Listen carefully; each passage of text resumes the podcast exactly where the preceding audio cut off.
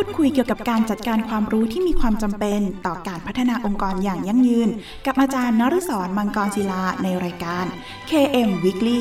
ทุกวันอาทิตย์เวลา 14 นาฬิกาถึง 14 นาฬิกา 30 นาทีทางสถานีวิทยุมหาวิทยาลัยเทคโนโลยีราชมงคลพระนคร FM 90.75 MHz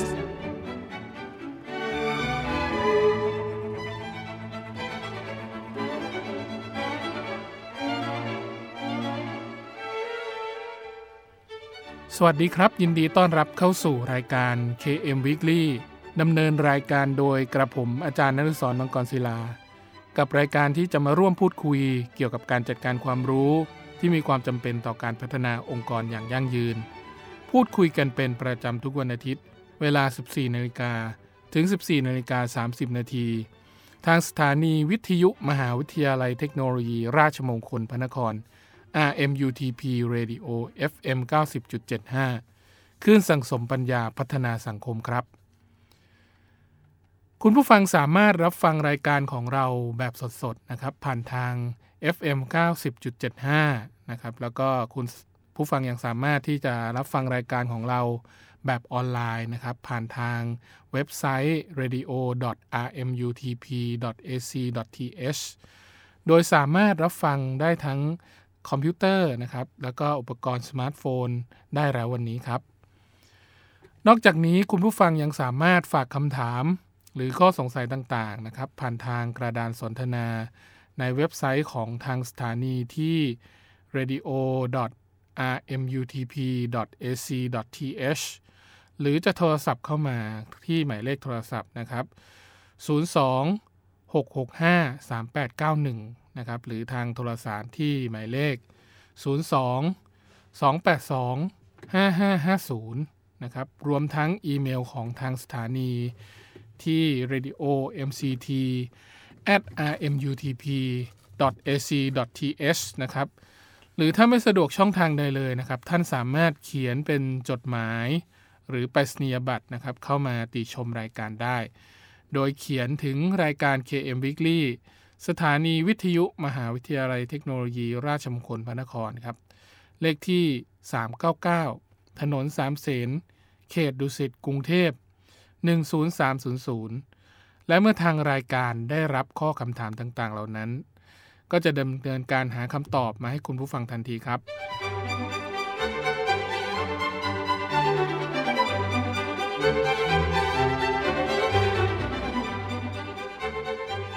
ทุกวันอาทิตย์เราจะกลับมาอัปเดตประเด็นที่สำคัญเกี่ยวกับการจัดการความรู้ในรายการ KM Weekly นะครับในเวลา 14นาฬิกาถึง 14นาฬิกา30 นาที โดยที่สัปดาห์นี้ เราจะมาพูดกันในเรื่องของโหมดการสร้างสรรค์ นวัตกรรม ตอนที่ 1 กันครับ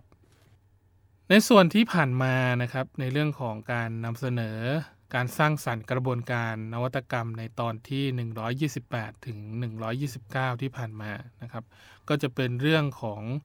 กระบวนการในการสร้างนวัตกรรมด้วยการออกแบบนะครับ โดยที่ทั้ง 7 โหมดเนี่ยก็จะเป็นเรื่องของการสร้างกระบวนการที่เกิดขึ้นจากเรื่องของการใช้นวัตกรรมได้อย่างดีและเป็นระบบนะครับ โดยที่โหมดในเรื่องของการ สร้างเป้าหมายหรือวิธีการปฏิบัติของตนเองนะครับ โดยจะเป็นลักษณะของการแบ่งโหมดที่เกิดขึ้นจากเรื่องของการอธิบายในครั้งก่อนนะครับ ออกมาเป็นรายละเอียดในแต่ละโหมด แยกออกเป็นโหมดโหมดดังนี้ครับ โหมดที่ 1 ครับ รับรู้ได้ถึงทิศทางนะครับ ตรงนี้ก็จะเป็นเรื่องของการรับรู้เทรนด์หรือว่าพฤติกรรมต่างๆ ที่เกิดขึ้นจากเรื่องของการเริ่มใช้ กระบวนการในการสร้างนวัตกรรม เข้ากับเรื่องของการสร้างสรรค์โครงการทางธุรกิจนะครับ หรือว่าเป็นลักษณะของการสร้างธุรกิจที่เกิดขึ้นใหม่ เราก็สามารถที่จะสร้างวิธีการหรือว่าแนวทางการเปลี่ยนแปลงที่เกิดขึ้นนะครับ ให้มองเห็นถึงเรื่องของการเปลี่ยนแปลงทางธุรกิจ หรือว่าสภาพแวดล้อมภายนอกนะครับ รอบนอกที่เกิดขึ้นจากเรื่องของอที่มีผลกระทบต่อ นวัตกรรมหรือว่าธุรกิจของเรานะครับอย่างเช่นเรื่องของการแข่งขันในเชิงธุรกิจ เทคโนโลยี สังคม วัฒนธรรม รวบรวมเรื่องราวต่างๆนะครับข่าวสารเทคโนโลยีล่าสุดนะครับก็จะต้องเป็นการศึกษาแนวโน้มนะครับที่เกิดขึ้นจากเรื่องของการใช้รูปแบบโครงการที่เกิดขึ้นที่ประสบความสำเร็จเนี่ย เอามาประยุกต์ใช้นะครับ หรือว่าจะเป็นการสำรวจพฤติกรรมที่เกิดขึ้นจากการใช้งานของผู้ใช้งานจริง ในส่วนของการสร้างนวัตกรรมที่เกิดขึ้นมาแล้วนะครับในองค์กรก็ส่วนโดยส่วนใหญ่ก็จะเป็นกลุ่มของผู้ใช้กลุ่มของพนักงานนะครับ ที่ใช้นวัตกรรมเหล่านี้แล้วมีความรู้สึกว่ามันดีหรือไม่นะครับ มองไปถึงผลต่างๆ ที่เกิดขึ้นจากการเปลี่ยนแปลงที่เกิดขึ้นนะครับ ทั้งหมดที่ทำให้เรา วางกรอบปัญหาได้ใหม่นะครับ มองเห็นถึงโอกาสทางนวัตกรรมนะครับ แล้วก็ช่วยเรากำหนดทิศทางที่กำลังจะเคลื่อนไหวต่อเนื่องได้นะครับ อันนี้คือโหมดที่ 1 โดยรายละเอียดแน่นอนว่าก็จะเป็นเรื่องของการรวบรวมข้อมูลล่าสุดนะครับ ค้นหาเหตุการณ์ล่าสุดที่เกิดขึ้น การพัฒนาที่ล้ำยุค แล้วก็ความคิดใหม่ ๆ ที่เกี่ยวข้องนะฮะก็คือเห็นภาพรวมแล้วก็ เมื่อเห็นภาพรวมแล้วเราก็สามารถที่จะไปให้รายละเอียดในแต่ละส่วนเพิ่มมุมมองต่างๆ ยกระดับขึ้นมานะครับอัพเซตขึ้นมา แล้วก็ให้เห็นถึงเรื่องของการเปลี่ยนแปลงขอบเขตที่น่าสนใจ เชื่อมโยงแนวโน้มนะครับ connecting หรือว่า connect the dot นะครับ เห็นภาพรวมที่ สอดคล้องกับแนวโน้มทางธุรกิจ เทคโนโลยีสังคม วัฒนธรรม หลักการต่างๆที่เกิดขึ้นนะครับ วางกรอบใหม่สำหรับปัญหาหรือว่ากรอบใหม่ที่สามารถท้าทายหรือว่าชาเลนจ์ให้กับองค์กรนะครับ ก้าวไปสู่วิสัยทัศน์ หรือว่าพันธกิจใหม่ ๆ ที่สอดคล้องกับแนวโน้มหรือเงื่อนไขในโอกาสที่เราสามารถสร้างคุณค่าเพิ่มได้กับธุรกิจ แล้วก็เรื่องของการกำหนดทิศทางตั้งต้นนะครับ เราก็ต้องตั้งสมมติฐานไว้ว่า องค์กรของเราจะต้องไปสู่จุดมุ่งหมายนั้นได้ เราจะต้องมีความรู้อะไรบ้างนะครับ มีผลประโยชน์ที่เกิดขึ้นจากการใช้นวัตกรรมเนี้ยอย่างไรบ้างนะครับ ส่วนหมวดที่ 2 ครับ การเข้าใจบริบทนะครับ หรือว่าภาพรวม overview ที่เกิดขึ้นนะครับ ในหมวดนี้เราก็จะศึกษาเกี่ยวกับบริบท ซึ่งเกิดขึ้นจากเหตุการณ์ที่ส่งผลต่อข้อเสนอนวัตกรรมของเรานะครับ ก็คือข้อเสนอเป็นได้ทั้งสินค้าบริการประสบการณ์ ตราสินค้านะครับที่เกิดขึ้น โดยศึกษาว่าข้อเสนอนั้นได้ผลดีในตลาดอย่างไรนะครับ ศึกษาองค์กรของเราด้วย ศึกษาคู่แข่ง ศึกษาความสัมพันธ์ขององค์กรกับผู้ที่อยู่ในอุตสาหกรรม ถ้ามองในเชิงธุรกิจก็คือจะเป็นการวิเคราะห์ไฟฟอร์สนะครับ ก็คือจะเป็นกลุ่มคู่แข่งทั้ง5นะครับในธุรกิจที่มีผลกระทบต่อธุรกิจของเราโดยตรงนะครับ แล้วก็ศึกษาถึงข้อกฎหมาย ข้อบังคับที่เกิดขึ้นนะครับ ที่ส่งผลต่อเรื่องของการใช้นวัตกรรม อันนี้ถ้าผมมองในมุมมองของ g ๊ปหรือว่า Uber ณปัจจุบันนี้ก็ คนไทยก็ยังต่อต้านกันอยู่นะครับ ก็คือยังมีมุมมองที่ไม่ค่อยดีในเรื่องของการให้บริการประเภทของการขนส่งที่เป็นอิสระไม่ยึดติด ไม่มีเรื่องของการเสียค่าอะไรต่างๆ นานาเหล่านี้นะครับ ก็คือแน่นอนว่าโหมดนี้ก็จะเน้นเรื่องของการเปลี่ยนแปลงบริบทที่เกี่ยวข้องกับนวัตกรรม สังคมวัฒนธรรมสิ่งแวดล้อม อุตสาหกรรม เทคโนโลยี ธุรกิจการเมืองและก็เศรษฐกิจนะครับ โดยวิธีการก็คือจะเป็นเรื่องของการวางแผนการวิจัยสร้างแผนงานในการทำความเข้าใจบริบทที่เกิดขึ้นโดยภาพรวมนะครับ ถ้าให้พูดในลักษณะนี้ก็คือจะเป็นเรื่องของการศึกษาทบทวนวรรณกรรมต่างๆ ในบทที่ 2 เกิดขึ้นนะครับว่ามีอะไรที่มันเปลี่ยนแปลงจากเดิมไปไหมนะครับ แล้วก็จะทำอย่างไรให้สิ่งที่เกิดขึ้นเป็นมุมมองใหม่ ๆ ค้นหาฐานข้อมูล ค้นหาแหล่งข้อมูลใหม่ ๆ ที่เกิดขึ้น นะครับเชื่อมโยงวิวัฒนาการการสร้างภาพรวมนะครับที่เปลี่ยนแปลงที่เกิดขึ้นภายในอุตสาหกรรมนะครับ ก็คือเป็นการแบ่งยุคสมัย วัฒนธรรมตามเส้นเวลานะครับ ก็คือบางครั้งแต่ละที่ก็จะมีภาพรวม หรือการเปลี่ยนแปลงในเชิงอุตสาหกรรม ที่ของบ้านเราก็จะเป็นเกษตร อุตสาหกรรมเบา อุตสาหกรรมหนัก แล้วก็ 4.0 นะครับ เราถึง 4.0 เราจะต้องมีสิ่งที่เป็น input หรือว่า สิ่งที่เราจะต้องมีพื้นฐานอะไรบ้าง ดังนั้นเราจะต้องมีบริบทหรือการศึกษาโดยภาพรวมทั้งหมดที่เกิดขึ้นจากโหมดที่2นะครับแล้วก็ววินิจฉัยเงื่อนไข เพิ่มมุมมองในเรื่องของความสามารถขององค์กร สมรรถนะ แล้วก็เรื่องของแบบแผนนวัตกรรมที่เกิดขึ้นในอุตสาหกรรมนะครับ แล้วก็ สิ่งที่สำคัญแล้วก็ขาดไม่ได้เลย คือมุมมองที่เกิดขึ้นจากผู้เชี่ยวชาญ ที่เป็นที่ปรึกษาขององค์กรนะครับ บางครั้งอาจจะมีมุมมองที่แตกต่าง หรือมีมุมมองที่สามารถเสริมทำให้องค์กรของเราดีขึ้นได้ รับฟังเพลงเพราะๆจากทางรายการ KM Weekly สักครู่ครับ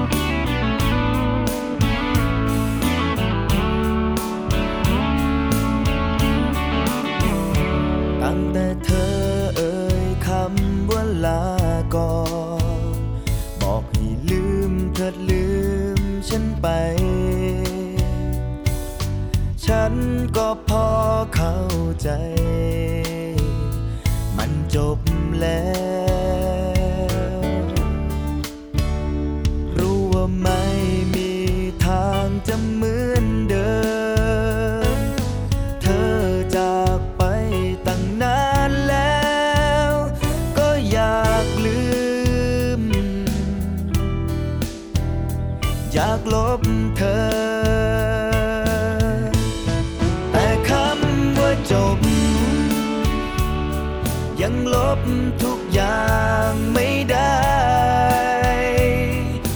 เจ็บมันลึ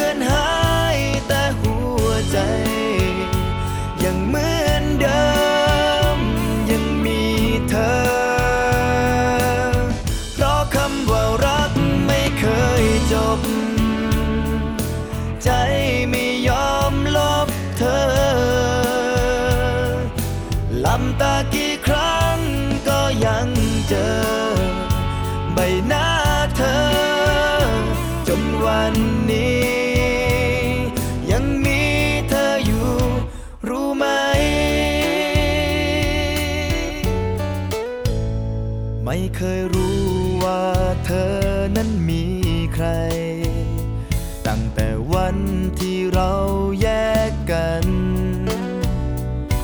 แต่รู้บ้างไหมว่าฉัน ไม่มีใคร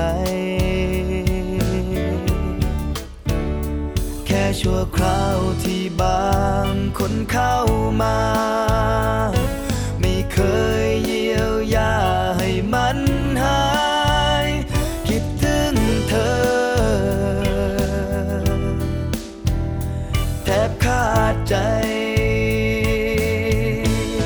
แต่คำว่าจบ ยังลบทุกอย่าง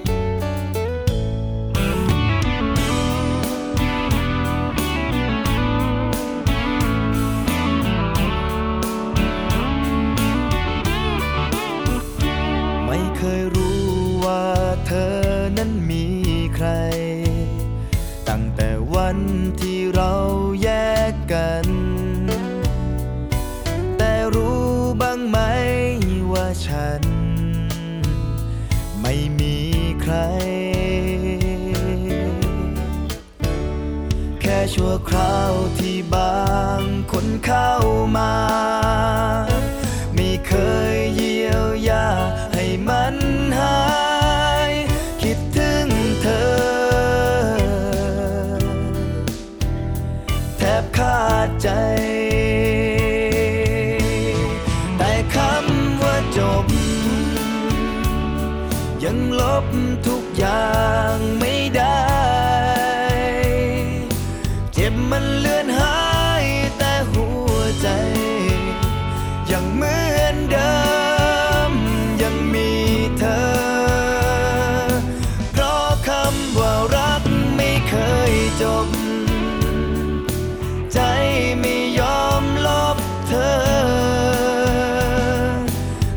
ตากี่ครั้งก็ยังเจอ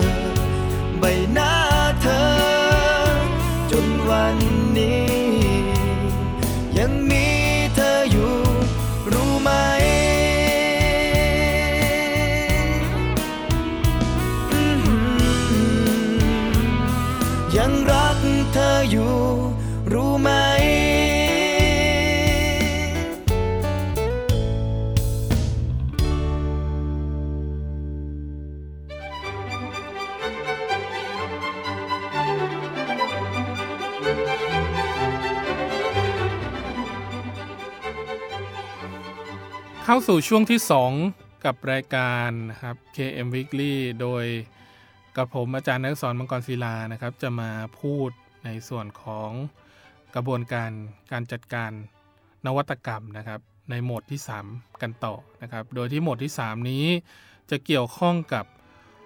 การรู้จักคนนะครับ หรือจะเป็นลักษณะของเป้าหมายโหมดนี้ก็คือจะเข้าใจคนผู้ใช้ผู้มีส่วนได้เสีย เรื่องของการสร้างปฏิสัมพันธ์ ที่เกิดขึ้นนะครับในชีวิตประจำวัน แล้วก็เรื่องของการสร้างเทคนิควิธีการทางการตลาดแบบดั้งเดิม ก็จะเป็นประโยชน์ที่เกิดขึ้นจากเรื่องของการเสนอข้อเสนอใหม่ๆนะครับ แต่ในการศึกษาความต้องการที่ซ่อนอยู่ยังไม่ถูกกล่าวถึง เราก็ต้องมีวิธีการในการสร้างวิธีการแล้วก็เครื่องมือที่ดีนะครับ โดยอาศัยหลักการการ สังเกตนะครับหรือว่า observing นะครับก็คือจะเป็นลักษณะของการสร้างวิธีการในการสังเกตการดูพฤติกรรมนะครับของคนที่ใช้เป็นอย่างไรบ้าง สร้างความเข้าใจที่เกิดขึ้น แล้วก็เรื่องของการวิจัยในส่วนต่างๆนะครับที่มีส่วนเกี่ยวข้องรายละเอียดความแตกต่างในกลุ่มต่างๆ กุญแจสำคัญของโหมดนี้นะครับกันกรองเอาออกมาสร้างความเข้าใจที่ลึกซึ้งนะครับออกมาจากการสังเกตผู้คน โดยสังเกตสิ่งที่ผู้ใช้ต้องการนะครับ แล้วก็จะเป็นการสร้างความเข้าใจที่ตรงตามความต้องการของผู้ใช้ เช่นเรื่องของการวางแผนทางการวิจัยนะครับ หรือว่าระบุจุดประสงค์ กลุ่มผู้ใช้เป้าหมายเนี่ยเป็นอย่างไร การสำรวจภาพในภาพรวมนะครับที่เกิดขึ้นจากลักษณะของอการใช้งบประมาณ หรือว่าการกำหนดเวลาของ งานวิจัยนะครับ แล้วก็สังเกตผู้คนสรรหาผู้เข้าร่วมวิจัยสำรวจภาคสนาม เก็บข้อมูลกิจกรรม แล้วก็เรื่องของการสร้างปฏิสัมพันธ์จากวัตถุประสงค์หรือว่าสิ่งแวดล้อมนะครับ สอบถามผู้คนที่เกี่ยวข้องกับเรื่องของการใช้การสำรวจอภิปรายร่วมกับผู้ใช้โฟกัสกลุ่มนะครับรวบรวมความคิดเห็นต่างๆ ของผู้ใช้เป็นอย่างไรบ้าง การสร้าง การมีส่วนร่วมส่งเสริมกิจกรรม การสนทนาการแลกเปลี่ยน แล้วก็มีเรื่องของการปฏิสัมพันธ์กับนักวิจัยเนี่ยเราก็จะต้องสร้างให้เกิดขึ้นอยู่ตลอดเวลานะครับ เรื่องของการจัดระเบียบข้อมูลที่ค้นพบรวบรวมข้อมูลที่สังเกตจากการวิจัยกำหนด keywordในเรื่องของการระบุช่องว่างในงานวิจัยนะครับ ว่ามันเป็นอะไรที่เป็นประเด็นปัญหา แล้วก็ทำให้เปิดเกิดพฤติกรรมนั้นนะครับ อะไรที่เป็นพฤติกรรมที่ต้องการพึงประสงค์ เราก็อาจจะต้องนำมาวิจัยนะครับ ส่วนโหมดที่ 4 คือเรื่องของกรอบความเข้าใจที่ลึกซึ้งนะครับ หลังจากทำวิจัยเรียบร้อย แน่นอนว่าเกิดความท้าทายนะครับ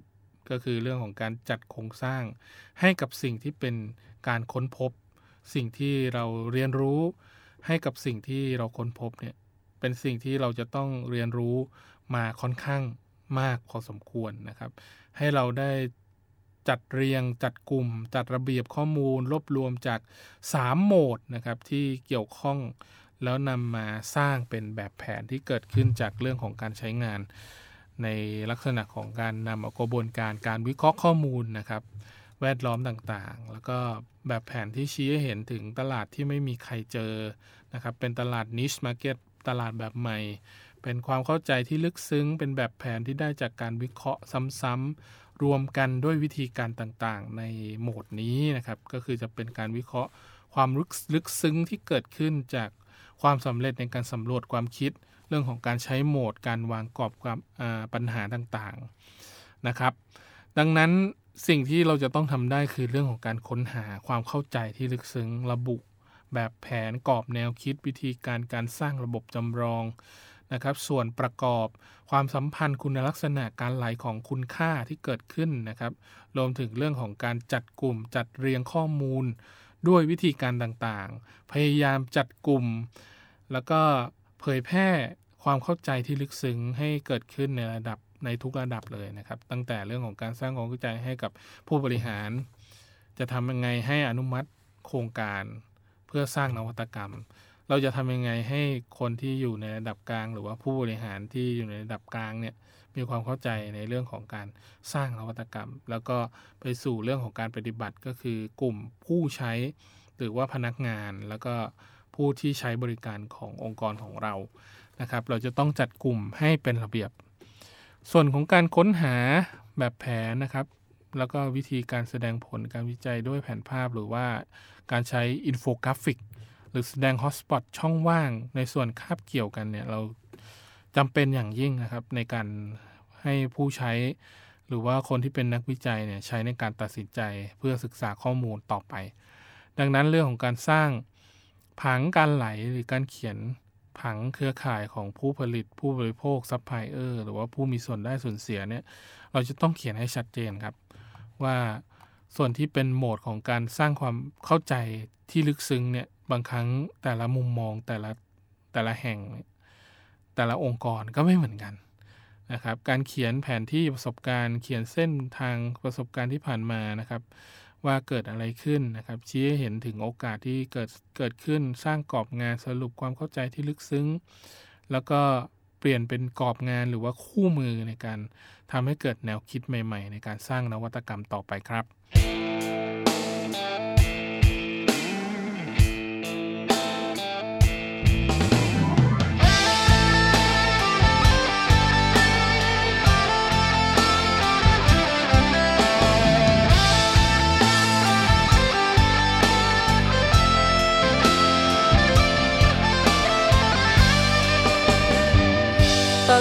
ลืมตา เกิดมาเป็นตัวเป็นตน เล็กใหญ่หน้าไหนไม่สน จนเธอได้เดินเข้ามา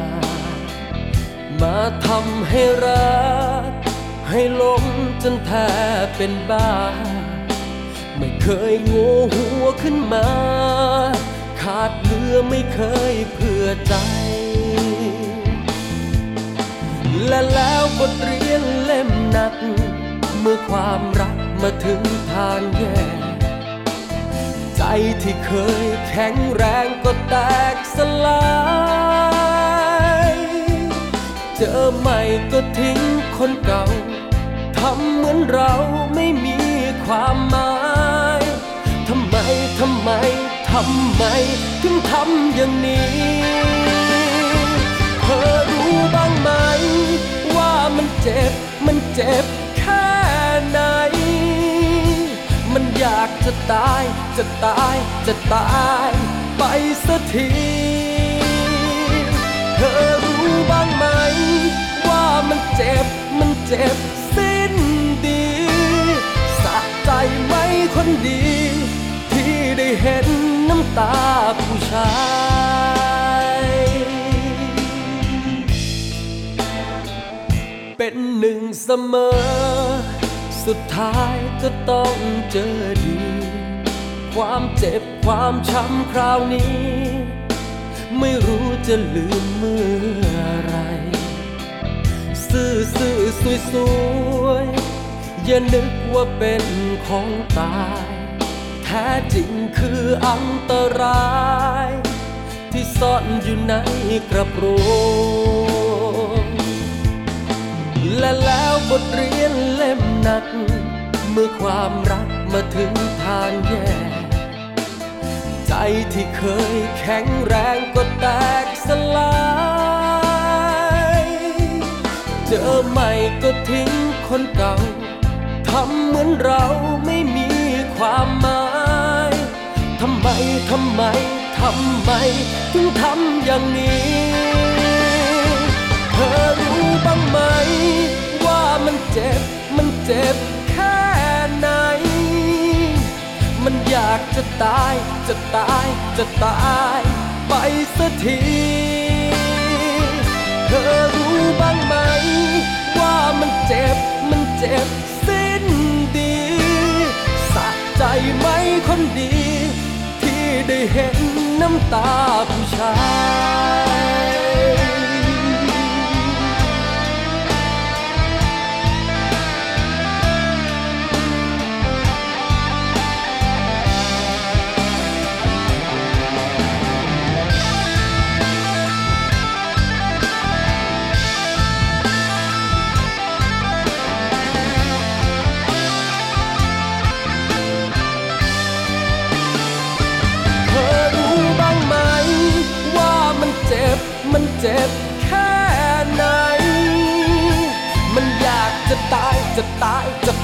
จะตายไปสักที เธอรู้บ้างไหม ว่ามันเจ็บมันเจ็บสิ้นดีสับใจไหมคนดี ที่ได้เห็นน้ำตาผู้ชาย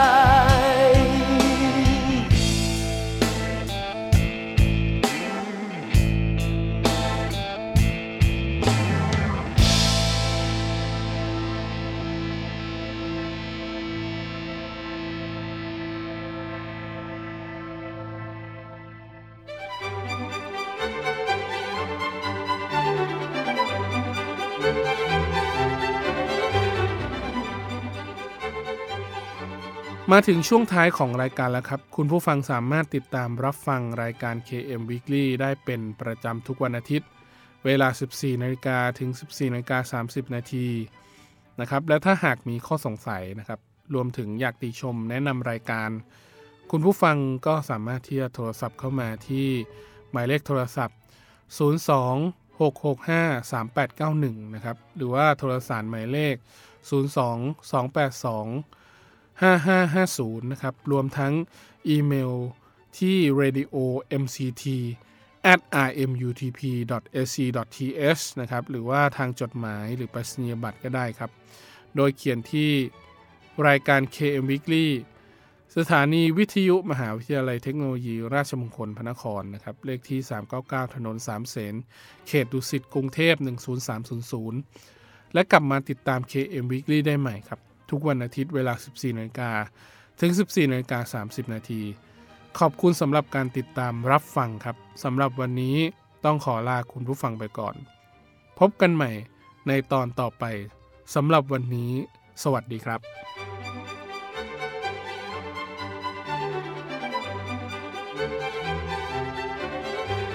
ร่วมพูดคุยเกี่ยวกับการจัดการความรู้ที่มีความจำเป็นต่อการพัฒนาองค์กรอย่างยั่งยืน กับอาจารย์นฤศรมังกรศิลาในรายการ KM Weekly